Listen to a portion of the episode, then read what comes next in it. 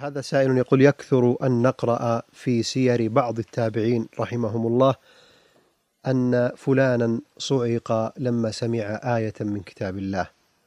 وربما قيل أن فلانا الآخر توفي وغيرها من أشباهها. فلماذا لم يروى عن بعض الصحابة مثل ذلك؟ يقرر أهل العلم ومنهم شيخ الإسلام أن القرآن قوي وثقيل ووقعه على على القلوب شديد. لكنه نزل على قلبه عليه الصلاة والسلام وهو في حال من القوة تحتمل هذا القرآن تحتمل هذا القول الثقيل. وكذلك صحابته رضوان الله عليهم فهم يستشعرون عظمة القرآن وفي قلوبهم من القوة ما يحتمل هذا القول الثقيل.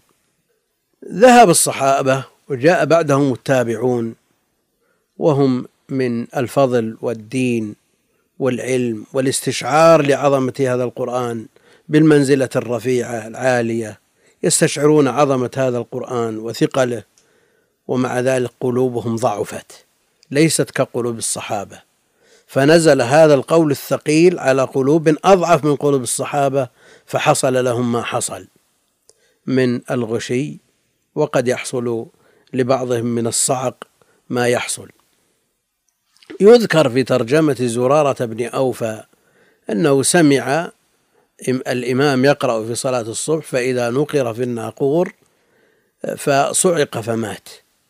على أن من أهل العلم من ينكر وجود مثل هذا حتى أن ابن سيرين قيل له في مثل مثل هذا القول فقال يوضع هذا الشخص على جدار ثم يقرأ عليه القرآن إن سقط من من الجدار فهو صادق. كأنه يشكك في وجود مثل هذا. لكن كثرة الحوادث والوقائع التي حصلت في عهد التابعين تدل على أن له أصل. ولا شك أن القرآن عظيم وثقيل. إن سنلقي عليك قولا ثقيلا. نعم. وهذا الثقل لا يحتمله أي قلب لا سيما مع استشعار عظمته وثقله لا سيما مع ضعف القلوب. قد يقول قائل هل قلوب المتأخرين أقوى من قلوب التابعين؟ نقول لا بل أضعف لكنها لا تستشعر عظمة هذا القرآن. لا تستشعر عظمة هذا القرآن. قد قال قائل أن زرارة بن أوفى أول مرة يسمع الآية أو أول مرة يتلو الآية لماذا ما لم يمت في قبل هذا الوقت؟ نقول سمع هذه الآية لكن الإيمان يزيد وينقص. فقد يزيد في وقت من الأوقات ويصل إلى حد يتأثر أكثر من وقت آخر. وعلى كل حال هذا وجد وشيخ الإسلام يقر به ويقرره. ويحمله على هذا المحمل ومن من نفاه كابن سيرين له رأيه ووجهة نظره. وعلى كل حال هذا يدل على آه، صدق وعلى يقين وعلى قوة إيمان واستشعار لعظمة الله ولعظمة كلام الله وتعظيم لشعائر الله بخلاف ما حصل عند المتأخرين الذين يقرأ عليهم القرآن فلا يتأثرون.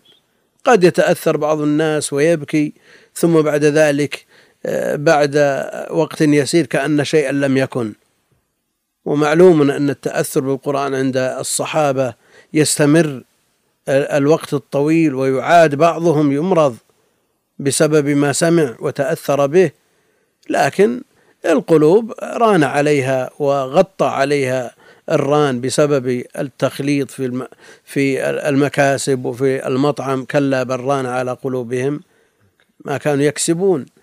آه، وعلى كل حال نسأل الله جل وعلا أن آه، يمدنا بعفوه وغفرانه وزيادة الإيمان به والركون إلى كتابه وسنة نبيه عليه الصلاة والسلام. نعم. اللهم آمين. شيخنا يعني ما السبيل إلى أن تحيا القلوب وتقبل على كتاب الله وتتأثر بكتاب الله؟ السبيل الوحيد أن يقرأ القرآن على الوجه المأمور به بالتدبر والترتيل. شيخ الإسلام يقول قراءة القرآن على الوجه المأمور به تزيد القلب يقينا وطمأنينة وتزيد الإيمان وتمده بشيء لا لا يدركه إلا من فعله.